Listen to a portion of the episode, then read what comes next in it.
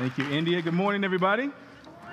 Uh, like uh, India said, my name is Gino Allison. I'm one of the pastors here, and I want to welcome you all to the South Suburban Vineyard Church. Special welcome to anybody who is visiting for the first time. I see a few new faces, so glad to have you here with us. And also, welcome to anybody who might be listening to us through our website or through our podcast. You're also welcome to come and worship with us here on Sunday morning. Well, I have the privilege, as India mentioned, of continuing a series that I started uh, several weeks ago called Can We All Just Get Along? And if you've been tracking with us uh, over the last several weeks, you know this Can We All Just Get Along is a call to peace, right? It's a call to civility, and it's an important title that we've given our annual relationship series. And so, for those of you who are regulars around here, you know that every summer we pause to talk about our relationships because we believe that they're excuse me, vitally important. We say almost every week here that our purpose in life, our purpose here on earth, is to do two things to love God and to love people. And so, what we can gather through the scriptures uh, is that one of the most important things that we can focus on as, on, on, on as humans are our relationships, particularly our relationship with God, but equally important are our interpersonal relationships with other people. And if you've ever hung out with people, you know people can be hard to get along with. I know you're not hard to get along with, but other people can be hard to get along with. And so, if we don't have some wisdom, some insight from heaven as to how to relate to one another, how to get along, then uh, we've somehow corrupted our purpose. We're not really living these functional good lives, as we call it here, that God has called us to live. And because of that reason, we peel back each summer and we talk about relationships. Why? Because our relationships matter. And as we've said week after week, the goal of this series, at least one of the goals, is to impart what we call relational wisdom. We define wisdom as skill in living. And so the wisdom from Scripture, the wisdom from the Bible, the wisdom that Jesus speaks is designed to help us be more skilled at living life. And a big part of that is interacting with other people and loving each other well. And so there's plenty of relational wisdom in the Scriptures. And our goal through these series is to tease that out and help you uh, get on track in your relationships. We started this series weeks ago by talking about the importance of honor, how honor is foundational. It's like the very first step. You can't love well uh, without honoring people, seeing them as people of value, made in the image of, uh, of and likeness of God. You can't can't love well and relate well to other people unless you start there. We've since talked about forgiveness, loneliness. We've given you some biblical instruction as to how to apologize how to watch your words. Last week we talked about honesty and truth telling. This week we'll continue our relationship series by talking about marriage. By talking about marriage, it's just, I mean, marriage is easy, right? Those of you, been, you marriage is easy. You, ch- you chuckle because you said, Pastor, you just got done talking about honesty and truth telling. That is, marriage is not easy. And because it's not easy, it's precisely why we need to carve out some time to talk about it. Marriage, the God ordained union between man and woman, this, this union that God loves, this institution that God Himself created. And I'm here to tell you, in case you've got some misinformation, I'm here to tell you, in case you've had a bad experience or in case you've observed some really jacked up marriages, I'm here to tell you, remind you, maybe inform you that marriage is a good thing. Right? Marriage is a good thing, and I'm not naive to the fact that the brokenness and sinfulness of this world could skew our picture of the gift of marriage. It's 2018. We live in a very uh, uh, uh, self fulfilling culture that values independence. It scoffs at interdependence. And it looks like it looks at marriage as something that is optional. Uh, marriage and commitment between man and woman is something that, hey, if you're into that sort of thing, if that's what, if that what, you know, gets you excited, if that's what you want to do, then, but, but, but I'm telling you, it's got, marriage is a good thing. It's a God ordained thing. And as a married man myself, I've been married about 13 years. 13 years, right? Okay, 13 years. it's, just, it's just going by so fast. I just, sometimes I don't keep track of it. But marriage for me has been one of the most stretching experiences of my entire life. And that's not any commentary on my wife. She's a wonderful, wonderful woman. Uh, God's greatest gift to me, apart from salvation, is this woman right here. In fact, I don't know how I manage to tie my own shoes some days. I'm, I'm wearing, you know, I don't, I don't, have any laces in my shoes, but I don't know how I get things done without her. She's such a blessing to my life, uh, such a miracle, a, a, picture of God's mercy and grace and, and, His great love toward me and our family and our future. Uh, but it's been one of the most stretching experiences of my life. Uh, one of the, the, the, most profound growth opportunities for me has been my, my, marriage. And at the same time, my marriage has been one of the most constri- constricting and constraining things in a good and healthy way because commitment tends to do that, right? I'll tell you, if you're going to put your face towards something, you got to put your back toward other things, right? And so there's an expanding and a maturing and a growing that happens in helpful, healthy marriage, but there's also a limiting of options, uh, some constriction and some constraining that happens in marriage. And oftentimes, especially in the beginning or especially when you hit those transitions, it can be like really challenging and really, really difficult.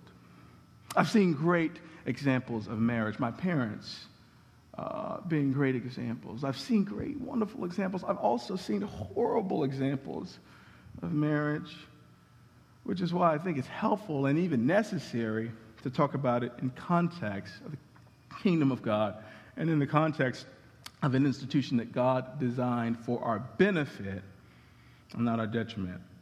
Uh, passage of scripture in Mark chapter 10, verses 6 through 9, really frames what marriage is and how it functions. The Bible says this, but God made them male and female from the beginning of creation, like this is like God's bright idea. This explains why a man leaves his father and mother and is joined to his wife, and the two are united into one. Since they are no longer two but one, let no one split apart what God has joined together. And so, this idea of one flesh really frames well what marriage is two independent lives, two selfish people, I'll say that for lack of a better word, with their own cares and their own interests, their own different trajectories, are joined together into one, right? Joined together into one. I've talked to people who had the misfortune of being divorced, and the way many of them describe it, it's like being torn in half. I talked to a good friend of mine, and he said, Gino, that's exactly how it's supposed to feel. If you've truly been joined to one flesh, if something or someone comes and separates that union, you should feel like you've been torn asunder. And so, this frames for us what marriage is supposed to be like and why it's so hard. I deeply believe what I believe. I deeply like what I like. I love my independence. I love being able to make my own choices. I thoroughly enjoy not having to answer to anybody. And then this beautiful woman comes along. All of a sudden, I have to answer to her just about everything. It's, it's painful. It's uncomfortable, but, that, but that's part of it, right? And so, this particular passage helps us you know, do away with this sort of fantasy of marriage with the soft edges, you know, like you see on TV, and just marriages as people skipping through tulips, pausing ever so, you know, periodically to just sniff the roses, and then you pick back up and you. Now, there are periods of that, but I think that marriage can be summed up as very hard work. Very hard work. I just want to put that out there today, right? And so, what I want to do this morning is take helpful wisdom and instruction from Scripture, as well as my own personal experience. And I just want to talk to you about uh, the things that I believe you have to have in order to have a great marriage. I think God wants us to have great marriages. Do you agree with that? I think there's a measure of reality that we have to assign to that phrase. But I believe that God doesn't want us to just limp through our marriage, just limp through and just barely make it. I think He wants us to have great, great, God honoring, fruitful, life giving marriages. And I want to talk briefly about how we can do that this morning. I want to look at a passage of Scripture in Ephesians chapter 5. Some of you recognize that chapter uh, as uh, some really helpful wisdom on marriage. Would you meet me in Ephesians chapter 5 this morning? We're going to start at verse 21 and go through verse 33. If you don't have a Bible, by the way, there are Bibles on the edges of your rows. Feel free to use that Bible. Also, we'll be projecting the scriptures on the screens for you to follow along as well. While you find Ephesians 5, let me pray. Lord Jesus, thank you so much for the families and singles represented here. Uh, Father, I just thank you for uh, your word. I thank you for your truth. I thank you, Lord, that you confront us when you want to confront us. You challenge us. You call us higher. You call us to be transformed into to greater depths and heights of maturity. And so, Lord, I pray that today would be no different. There's no coincidence that we're gathered here today or that you're listening to this through our podcast. And so, Lord, I just pray that you would use every word for your glory. Father, would you go before us and make the crooked places straight? Anything that might cause us to bristle at the truth or to avoid honest self reflection, Father, I pray that you would deal with it in your own special way. Put power on these words that you've given me to speak and move the preacher out of the way so that your truth and light might shine through. We ask all these things in Jesus' mighty name, and all God's people said, Amen. Amen. Ephesians chapter 5. Paul says this. And further, submit to one another out of reverence for Christ, talking about married people. For wives, this means submit to your husband as to the Lord. And all the brothers said, Amen. For a husband is the head of his wife, as Christ is the head of the church. He is the Savior of his body, the church. If the church submits to Christ, so you wives should submit to your husbands in everything. There is more. Verse 25 for, uh, for husbands, this means love your wives just as Christ loved the church. He gave up his life for her to make her holy and clean, washed by the cleansing of God's word. He did this to present her to himself as a glorious church without spot or wrinkle or any other blemish Instead, she will be holy and without fault. In the same way, husbands ought to love their wives as they love their own bodies, for a man who loves his wife actually shows love for himself. No one hates his own body, but feeds and cares for it, just as Christ cares for the church, and we are members of his body. And so this is a really um, important text, a text that we've covered here before. And, and for those of you who are churched and you've, uh, you're, you're uh, familiar with church life and teaching, you, you've probably interacted with this passage before, or maybe you've done marriage devotionals at home. And so you've likely encountered this passage before. And so I, I say, uh, as I often say whenever we engage a familiar text, that don't feel like you know all there is to know. Don't feel like, like you got this mastered and that God can't show you something different because, as I say often, this is what the living word, and there's always something fresh and new in Holy Scripture. But this passage is central to our understanding of what marriage is and how we're supposed to relate to one another uh, in the institution of marriage. And central to our understanding of what it means to have a great marriage is this whole idea that we're supposed to what? Submit to one another. This is important to say early and often because you can sort of get one side of this thing and it can get twisted, right? Depending on who the preacher is or depending on what the religious context is, you can hear a side of this and they can skip over important sections of this, but when you synthesize all of this, it is God's heart within the context of marriage that the man and the woman submit to one another. We call it mutual submission. Husbands, love your wives just as Christ loved the church. Wives, this means submit to your husband as unto the Lord. And whenever there's problems, I should say most of the time when there's problems, as we do counseling and as we help God and disciple marriages toward the good life together, it's often the case that uh, one or more parties have decided that they are going to do their own thing. That they don't owe it to the other person to submit their way or submit their opinions or submit their desires unto the other person, that they're not supposed to mutually work some things out. And there's always friction when we, as married folks, seek to abandon this call to what? Mutual submission. It's the hardest thing you'll ever do is to submit your way to another person, especially in the West. If you geared toward independence and you feel like I, I, have a say, you know, I don't have to answer to you. It's one of the hardest things you can do, but you won't have a great marriage if you don't start here. And so, as a springboard for our thinking and our pondering and the dispensement of wisdom today, we start with this concept of mutual submission because from it flows all of the other wisdom that the Lord has to offer. And so, what I want to do today is I want to spend the next few minutes giving you six pro tips uh, for a great marriage. Six pro tips for a great marriage. Let me, let me just say that I believe that there are many, many more pro tips than what we're going to cover today. But these six that I want to talk about are just like, it's where my heart is right now.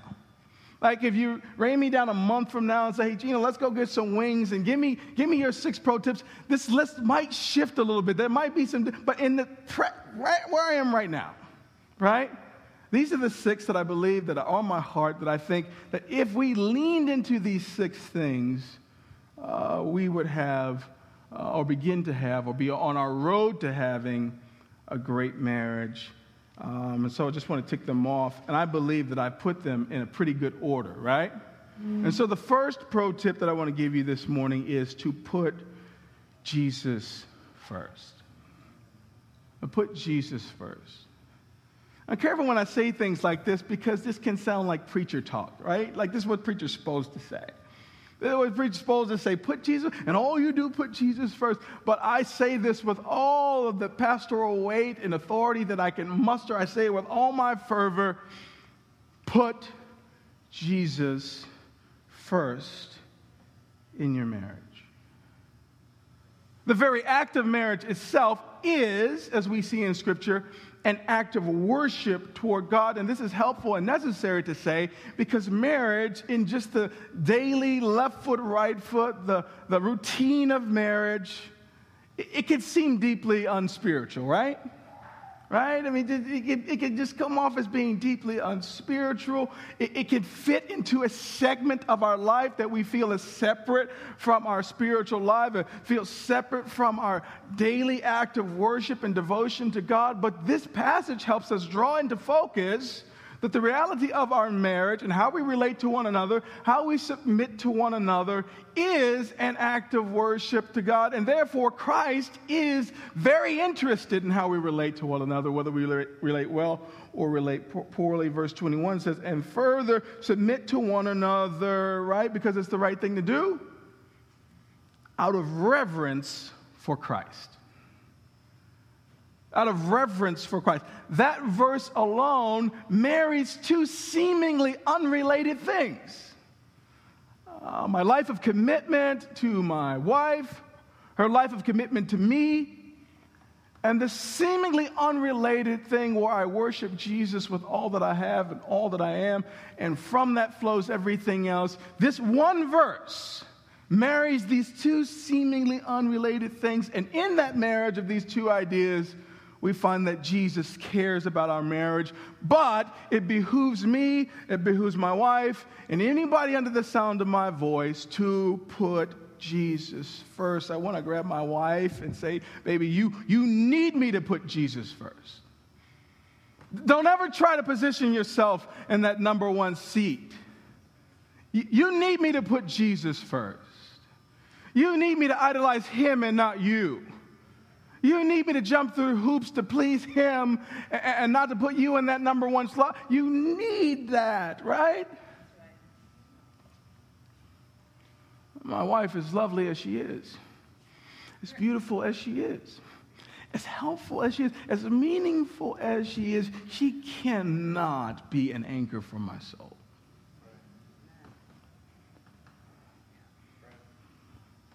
And during the good times, I want to please her. And during the good times, I want to make her happy, right? But, but, but, but, but Jesus is this sort of constant standard, right, that runs throughout the entirety of my life that points me back to truth. That points me back to my commitments, that points me back to honesty, and points me back to, to, to, to, to careful consideration of others. Like, this is like an anchor for my soul. And if I've got the Jesus part right, I have a better chance of getting the Shannon part right. That's my, my, my wife's name, Shannon. If she's got the Jesus part right, she has a better chance of getting the Gino part right. And so this is helpful because it's really easy to idolize marriage. It's even easier to idolize and pedestalize and worship the person that you've married. But in doing so, we haven't budgeted for the human effect. That person's to make you mad, right? That person might let you down. That person might expand around the waistline, is, you know, and get wrinkly and old, right? I'm, we just be honest today? I'm a little husky myself. I feel like, you know, I could say that, right? But who doesn't waver? Who doesn't change? Whose standard is the same today that it was thousands of years ago. Like, I, I need something constant that sets the tone for my life and sets the tone for my marriage. Above all of that, Jesus will always, and I mean always, push me toward doing right by my wife his standard of excellence and truth and honesty and careful consideration, he will always, always push me toward the commitment that I made to honor her and to love her and to respect her and to protect her. He will always push me there. And so you've heard me say dozens of times that what sits in the number one seat of your heart, what sits on the throne of your heart, what is priority number one, will always, always govern the things that flow beneath it, right? And so the problem with putting a person in that number one seat, even if it's your lovely spouse, is it will, it will always corrupt your relationship with God. It will always corrupt your relationship with Jesus. And I have just learned that it's helpful and necessary to consider that I need my wife to put Jesus first. She needs me to put Jesus first in my life. Because Jesus initiates and therefore continues, as we saw in Romans 12 a couple of weeks ago, this transformational thing that takes place once you come to faith.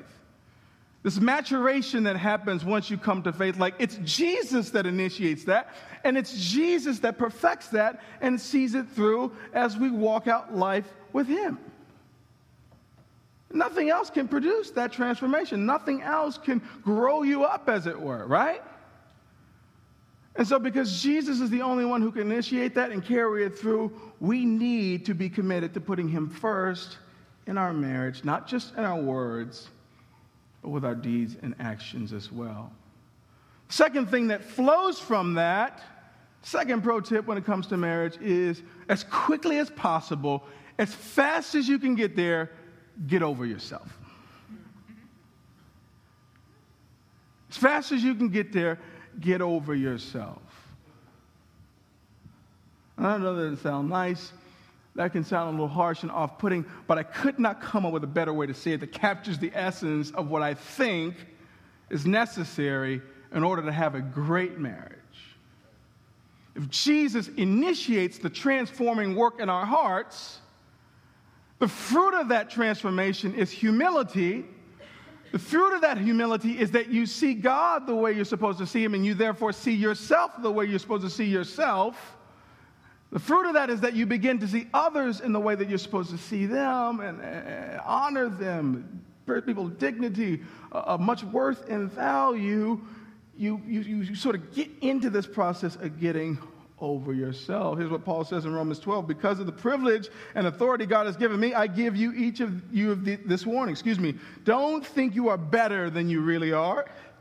Be honest in your evaluations of yourself, measuring yourself by the faith God has given us. He continues in verse 10 love each other with genuine affection and take what? Delight in honoring others. We've said it a different way in other uh, translations. It says, and, and, and try to outdo one another in showing honor. It pushes us toward a place of humility. And one preacher said once that humility is not thinking less of yourself, it's thinking of yourself less. Which basically means that one of the things that marriage seems to accelerate, particularly godly marriage, it accelerates our descent, like our health healthy descent into a place of humility. Understanding who God is and who we really are. We can honestly see our faults and our failures, and we hold others in high esteem. Marriage should be working that out in you. Marriage is a master class if you let it teach you. If you let it teach you, it's a master class on humility. It's a master class on lowering yourself to the point where you show honor and you think of yourself less. Some of you are struggling today in your marriage because you haven't gotten over yourself. One of my favorite preachers, Tim Keller, listened to a sermon by him, and he was talking about how marriage, like if you, if you engage it properly, particularly in the, you know, within the realm of getting over yourself, there are three fruit that grow on the tree of a person who is really pressing into humility, which is the byproduct of engaging in committed marriage together. Three things, I just want to run through those three things in the spirit of driving home this point. It says one of the three fruit, as you get over yourself, as you begin to see yourself the way you're supposed to see yourself, is that you can be criticized without being crushed. Now, you can learn to be criticized without being crushed. And this is helpful and really helpful to understand because marriage, really, like if you engaged it right, it, it should be iron sharpening iron. When I think of iron sharpening iron, I don't think of like some picture of, you know, a cat being stroked or something delicate. I see two hard metal objects grinding against each other, sparks flying everywhere. It's loud, it's awkward, right? And this, to me, like really adequately describes like this iron sharpening iron. That a helpful part of marriage is honesty, criticism, hopefully constructive criticism, but like that's not designed to make you feel better about yourself. Maybe in the end, maybe down the road, a year or two later, like when you can look back, oh, that really helped me grow. But in the moment, it was like, that, that hurt. Man, that, that was irritating. And you, you, put a mirror in front of me, you reflected back some things that I couldn't see about myself. Criticism, it's kind of a dirty word socially, but like it's, it's part of like the marriage. Not to mention, if I'm doing this right, like I left everything to be with this woman. She left everything to be with me. Now, she got a pretty good deal, I think. That's not, that's not the point right? All to say, I am heavily invested in our collective outcome. Which means I, I, I got a say in this thing. I got a say in your attitude. I got a say in your appearance and how you dress. I got a, a, say in how we steward our resources, and how we raise our kids. I have a say in your individual and collective spiritual life. I am heavily invested. I have a say. And that's not a one way street because I'm the man. It's mutual submission. She's heavily invested in our outcome. And so she has a say into my attitude, my appearance, my, my financial stewardship, how we steward our boys. She has a say. And loads and loads of time, that say will express itself in hopefully constructive criticism. Maybe I don't really like how you said that to me. I thought you were rude to that waitress. I noticed you haven't been reading your Bible. You used to read your Bible every day, you used to pray every day. I, I just noticed you haven't done that. I, I noticed that you're pitting one kid against the other and you're comparing them in the wrong. Like, like this, this doesn't make you feel good. Like this is what I don't, rec- I don't recommend you do this, you know, over candlelit dinner on date night. Like, but this is like part of it, right? And one of the sure signs that you have gotten over yourself and that you've budgeted for your humanity is that you can be criticized without being crushed. Do you know any people who can't take anything bad about themselves? It could be obvious to everybody else, it could even be obvious to them, but they never walked away from criticism go, you know what? Thank you for sharing that with. I didn't see that. I need to be called out on that. Do you know somebody who is never okay with anything other than flattering words? Now, if that person is sitting next to you, just play cool. You don't have to give it away. But here's the deal, though that's annoying, right? That's annoying. It's annoying if you meet a stranger that way. Imagine you have married somebody and you are collectively heavily invested in the outcome, and this person cannot be told anything other than something flattering about them. Like, how annoying is that? Sometimes we have come by this defect honestly because you know somebody along the way never told us no. Somebody along the way never told us, hey, we weren't good at that sport, or that maybe, maybe you deserve to be fired or that your attitude stinks, or that your breath stinks, or that dress is a few sizes too sh- small for you, or those pants are a little too tight. Maybe along the way, everybody told you, oh, that's great. Oh, you're killing it. You, yeah, hey, you're fantastic. And some of you grew up with parents like that. And so the rude awakening when somebody you got married to somebody or you went to work for somebody who, who didn't see you through those lenses.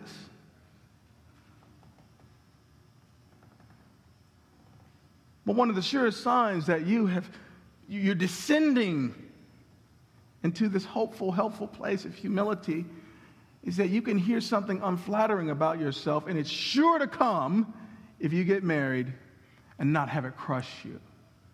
And not automatically put a person in a doghouse. Like, it, it's one of the surest signs. And some of you go, That's me. I, I got an issue with that.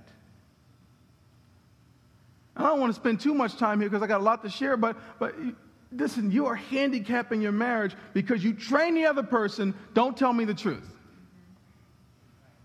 You train the person who God has installed in your life to be a full length mirror. That if anybody else is going to feel like they got to be polite and lie to you, like the person inst- installed into your life, your spouse, is like God's gift to you. He's your full length mirror. And that person gets the week of silent treatment every time they tell you something unflattering about yourself. You are like crippling one of God's greatest tools to you, and that's, a, that's something we need to work on. Criticism should sting, it should burn, it should hurt, right? But it's, it's designed to call you higher and to increase your self awareness and to eliminate blind spots, not to crush you. The second fruit the second sign that you've gotten over yourself is that you are able to criticize without crushing. And this is one of the sure signs, people, that you've gotten over yourself or that you're in that process of tra- being transformed. Because why? You see yourself for who you really are. You see that person as an, a person made in God's image, like, like much value. I want to outdo myself in showing honor. And so, since I know that criticism is a part of this deal, how can I do it in the kindest way possible? How can I speak righteous truth? How can I say uh, this comment about her attitude or about this, that, or that other uh, without having it crush her? I just tell you that one of the things I've learned uh, with regard to how to measure maturity in other people. Like, if I, if I only had one thing to look at, I mean, typically you have a number of things and you synthesize the data and you say, okay, this person is a. But if I only had one thing, the thing I would look at is how you criticize. All, all the detail, all, all, all the, the measuring stick that that is of your maturity level, like how you criticize. Isn't it true? Because if I honor you and if I love you and if I see you as a person of, of uh, that deserves honor and dignity, I, I want to be as precise as possible when I criticize you. Right? I, I want to use instruments of precision. I want to use a scalpel to deal with the defect. If I'm far off, I want to, I want to get one of those really nice snipers rifles, an instrument of precision because a mature person wants to target what's, what's the issue, right?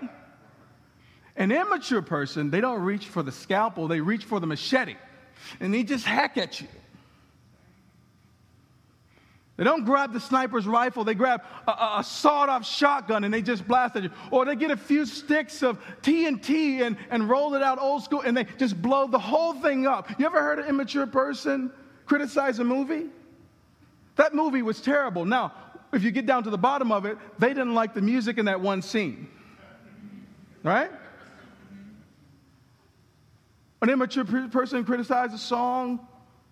That song was terrible. What they didn't like is like the second verse. They didn't like the second sentence in the second verse. But it was all terrible.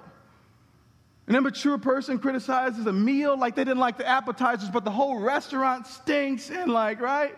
They're probably serving rat meat, right? It's just, let's blow the whole thing up. But when you let Jesus help you get over yourself, you begin to see yourself as a flawed person. Listen, I mess, I mess up all the time. I don't have a you know, soapbox to stand on. Plus, I care about this person. Let me just, let me just only target, let me work hard to target only the thing that I have an issue with. So instead of saying, You look hideous today, why, why are you wearing it? You look terrible. I would say, Hey, that, that, that, those shoes don't really match that. Right? Or you've had an attitude all day. All of a sudden, when I, when I target the thing, I say, Hey, when you came home for know, your lunch break, man, you were silent, you were kind of short with me, right? I, I didn't blow the whole person up, right? I, I, I'm able now to give criticism without crushing. Does it make sense what I'm saying? And the third fruit that you see as you learn to get over yourself is that you have, you know, this growing capacity to forgive. Uh, I say growing capacity for, to forgive because as you sit in the brine of like the transformational juices of Christ, to use a really awkward like word picture, um, like you become more and more aware of the depths to which Christ has forgiven you and rescued you, your flaws and your shortcomings, the things that God just looked over to see the heart that's like the real you, and you go, my goodness, how could I withhold forgiveness from somebody else? I love this person. I want to be slow to anger, rich in love, just like Jesus. I want to be quick to forgive. Now, we got to talk about some things. I got to criticize. I got to point some things out. But I want to be quick to forgive. My capacity and the speed at which I forgive, like, increases. And as I tick through these things one by one, some of you are saying, I haven't gotten over myself at all. And this isn't something that comes with age. You can be 70 and still, you know, in remedial classes on this. This is something that happens only when you yield to the transforming work of the Spirit in your heart. And this isn't something that you can manage in your spouse or try to make happen in your spouse. This is the only, only thing that you control in yourself. You can take criticism without being crushed. You can give it without crushing, and that your capacity for forgiveness is ever swelling, ever increasing, right? Now, this only happens when you truly put Jesus first, when you fear Him and Him alone. You get over yourself. And the third thing is that you bring your best self home. You bring your best self home. Boy, do we get this wrong. Our families, our kids, our, our spouses can be so familiar. They can be so common to us, right? You let your hair down, right? You can strip out of your work clothes and, you know, really walk around in your underwear if you want. If that's how you get down, it's, you're at home, right? Just, I'm at home. There's usually lots of forgiveness and just understanding. Just, I'm at home, right? And so you feel like you have to be on at work or on at church or on in the marketplace. And what can happen if you're not careful is you will give the best of yourself to the people that matter least in your life. The people who put up with the least amount of your brokenness, right? Because at work you try to hide that because, right, that might mess with, you you know, your casual circles, social circles, and even at church, you might learn to put on airs, or you might not learn to show your full. But like the people who live with you, the people who suffer long with you, like they tend to get like the scraps. They tend to get like, like when your fuse like is short, five, six o'clock when you come home. They tend to get the, the, the, the grumpiness and not your full attention. And, and, and I just think that I, I haven't seen people have great marriages that don't bring their best self home. Now, let me just say, this is hard to do. It is hard to do. As a preacher, this is hard to do. You should know that, like, I was just assaulted with this message. Tempted to give you points that I could feel better about myself in presenting, right? I'll help you understand. I'm on the same side of the table with you. Like, the Lord confronted me with this reality, and especially like challenging for me because as a preacher, you feel like you're doing noble work. This is the Lord's work. And so, hey, Lord, this is just sort of the life. We, this is what we signed up for. And Jesus said, no, it's not. Your family doesn't deserve like the scraps of your life because you're doing my work. Like, flip to the pages of scripture where it says, like, you can give your family the scraps. And so the Lord just ran me through with this. And so many of us, if we're honest, we will confess that we are tempted to give our best to work, our best to friends, and our best to church, to be thoughtful and sensitive and patient and complimentary with everyone else but your spouse falling all over yourself. Oh, those nice earrings. Did you get a new hairstyle? Oh, that's fantastic. And, and here your wife, you haven't said a kind thing to her since 97. And you haven't said an affirming thing to him in, in years.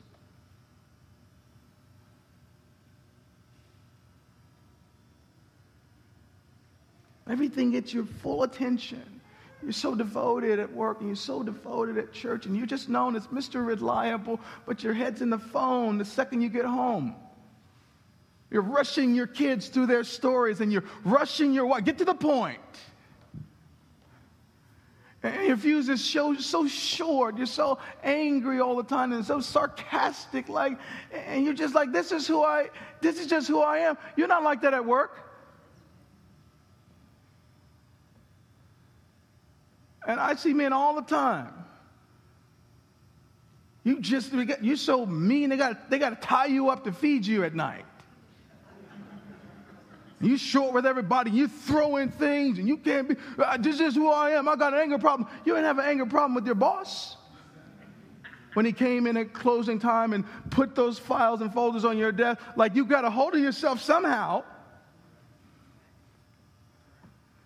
A big brother, thick brother at the gym took your bench when you went to get some water. You didn't, you didn't lose it on him. You just, you just wait. Uh, yeah, I'll wait. We'll do something else in the court, right? That's the crazy people can't help it. They just, anybody, you know, somebody bigger than them, they just, they're indiscriminate. But what you find, if you really pause and think about this, is like you've, You've decided where you're going to be nuts, right?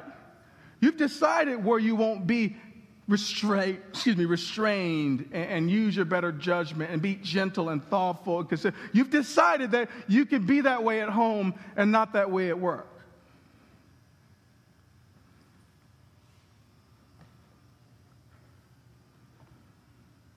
And so the Lord says, You want to have a great marriage. You're going to have to work for that peace. You to bring your best self home. Now, for some of us, this means, this means like bringing your whole paycheck home. Now, we're getting into the weeds now. Oh, we just, listen, we, we, we have a common purse at our house. I know everybody doesn't roll that way. We just have a common purse. There's no bank account that, you know, off to the side, my money, your money. Listen, every, listen, every penny, every nickel is, a, is in a common purse. And I don't care whether I make a, you know, money from a speaking engagement or I get a producer's fee for making a record or my check. Listen, it all, I don't even see my, I don't even see my money.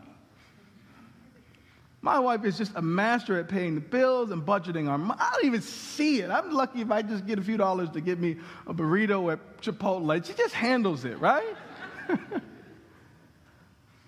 but some of us, man, listen, have your check spent before you even get home.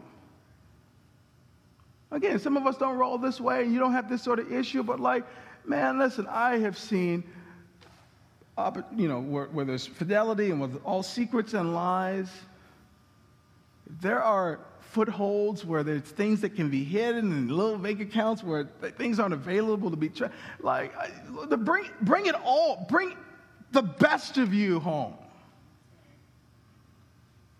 and i can spend hours talking about this but i think i think you get the idea i think the spirit has like you know, grabbed a hold of the part of your soul that needs to really respond to this. And there's a shaking and the stirring happening because we would all confess that at some point we haven't brought our best self home to our spouse. They've gotten the scraps. And that won't do if you want a great marriage. I'll keep pressing in. Fourth thing is that you have to be a student of marriage, a student of marriage, and I added in parentheses, your marriage. You have to be student. Some of us are just go getters in your particular trade, in your particular craft or devotion, your field of study. You are always going to seminars.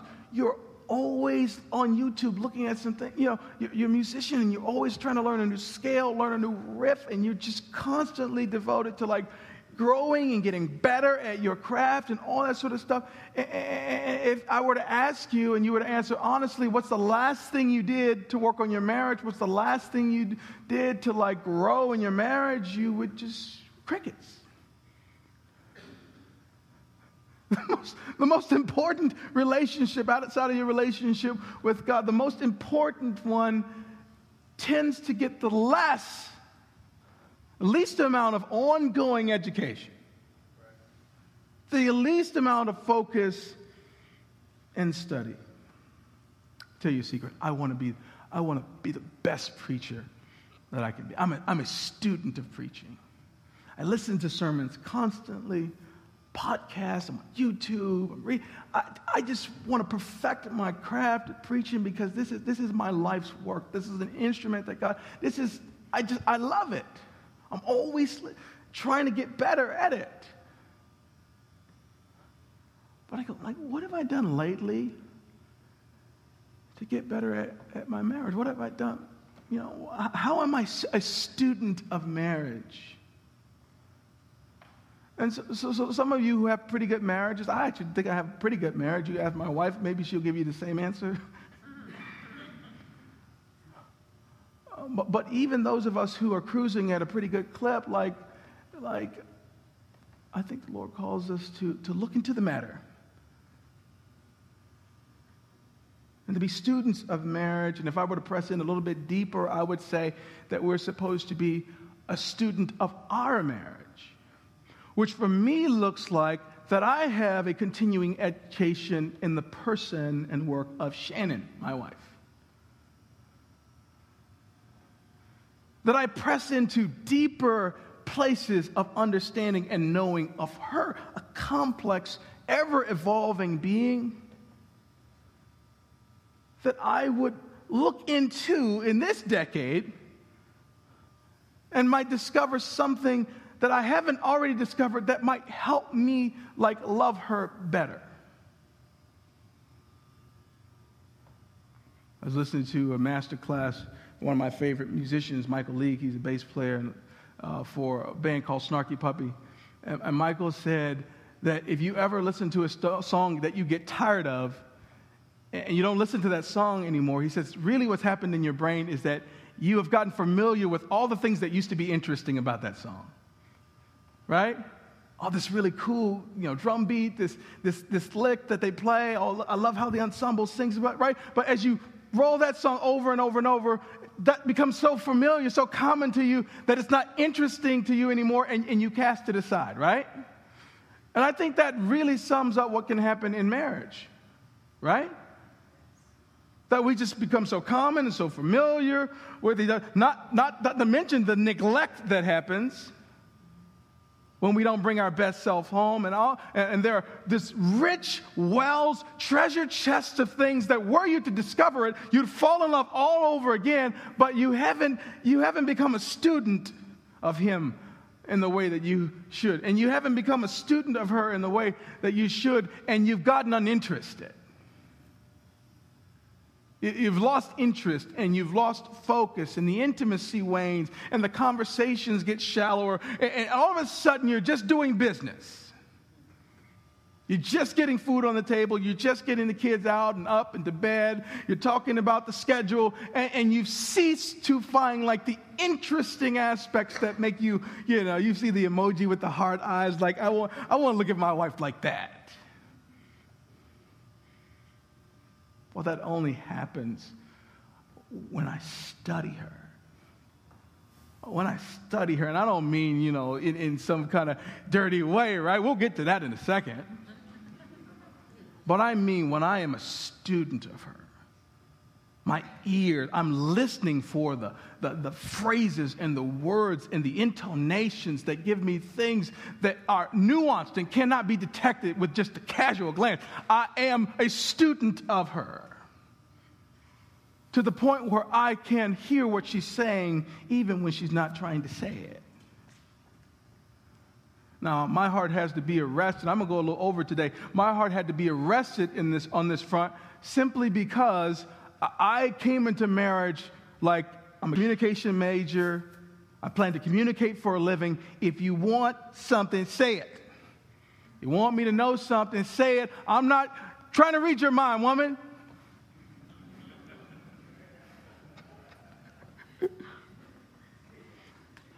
but as I've begun the process of sanctification, and transformation,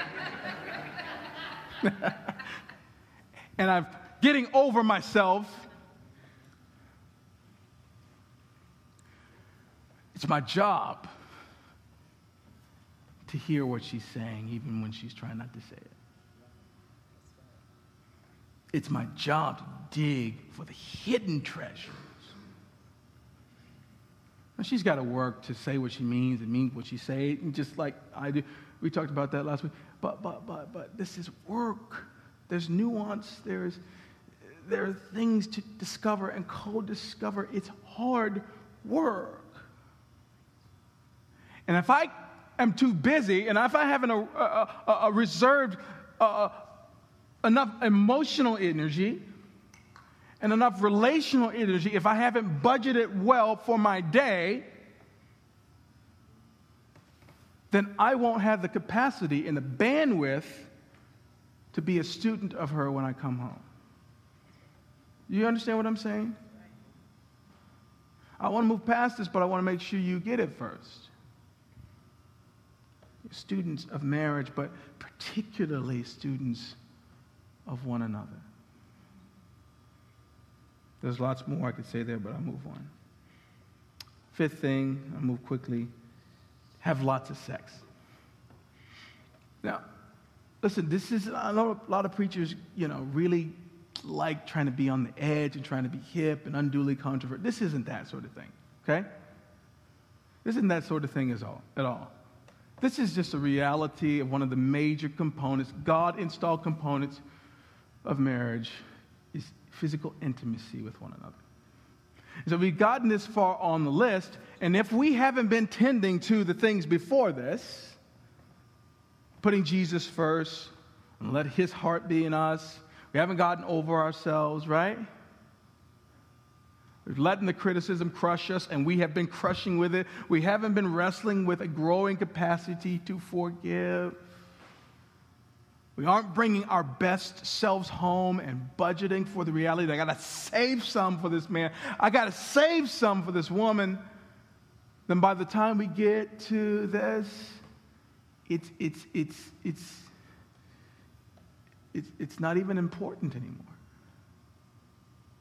When I say have lots, I know different couples, people have different drives and different levels of interest, but let me just tell you, and I don't plan to camp out on this, but let me just tell you, like, if you're not working on this,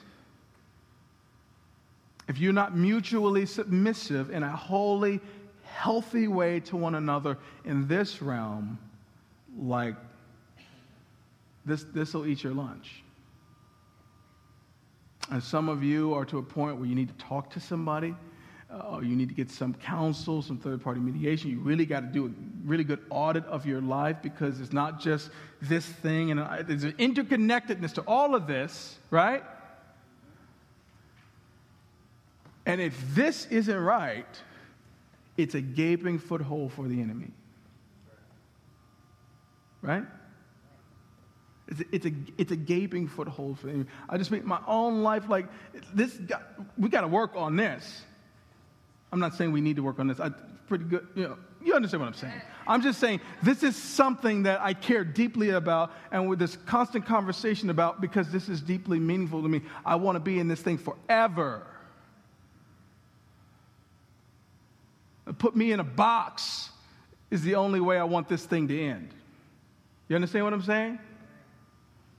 And so that's important to me. And so we work on that part. We got a budget. We got to put it on the calendar. If we got to put a chair in front of the door to keep the kids out, this is happening, okay? And, I, and it's kind of funny, but it, it's, it's just the reality of what it is. And we, you know, do a deep dive into this subject. It may be coming later in the year, but there are podcasts on our, uh, on our website that really deep dive into this subject. And I, uh, for the sake of time, I'll press on. Uh, but this is really, really important. And it merits a conversation. It merits, like, like an autopsy if that part of your marriage is dead or dying. And I think this reality gives way to the sixth and final point that I want to make, and that is if you want to have a great marriage, you have to seal the cracks. You have to seal the cracks. And worship team, you can come up. I know I've gone over. You have to seal the cracks. Well, listen, marriage is hard enough. It's, it's hard enough. Well, uh, all of these other things meddling in the thing and complicating it further than what is necessary. And so sometimes sealing the cracks means like you got to get your mother in law out of your business. I'm, I'm I have a great mother in law. She's here today. It's her birthday. She's fantastic, okay? That's not like anything, okay? But I'll say it this way for the sake of time like, I know what makes me say wow, right? I know what I'm tempted to take a second look at, right? I know the, the people and the personality types that don't care anything about this ring on my finger. I know the pressing nature of a job in ministry and the job in itinerant speaking and the job at national leadership. I know the ways that those things can press in on a marriage. And if I am not diligent, and at times I'm not, if I'm not diligent, these things will press in and smother what we have. And make no mistake, friends, there is no longevity in ministry without longevity with this woman. There's no, there's no fruitfulness in ministry, at least that God would be pleased with. There's no fruitfulness in marriage when you got some flirty thing happening on the side. Like, come on. You can keep that up for a while, but that thing will, will be a roaring African lion and it will eat you and your lunch. And so I say that to those of you who've installed these things or you've allowed these things to stay within the realm of your marriage. There are people, there are places, there are things. And the Lord would just cause you to just get out the caulk and just seal the cracks. You've got relationships. You've got a work husband somewhere or a work wife, which I think is just the dumbest thing you could, you could even mention if you're trying to work on your marriage, this flirty little thing that you look forward to. You just look forward to our hugs, you know, and our coffee together. It's like, what do you? Or maybe it's a, a, porn addiction or a budding some type thing that you, you haven't disclosed, that you feel ashamed about, that you keep me see. And it's like it's, it's slowly eating away. And you can't possibly bring your best home when something else is grabbing at it before you even walk in the door. You can't, you can't be that way. And so, what I know is that this type of sermon begets some difficult conversations, usually on, on the other side of them. But these challenges are designed, what? To help you press into a place of wholeness and health and healing. And I know, again, I know I've gone over and I'm going to land this thing.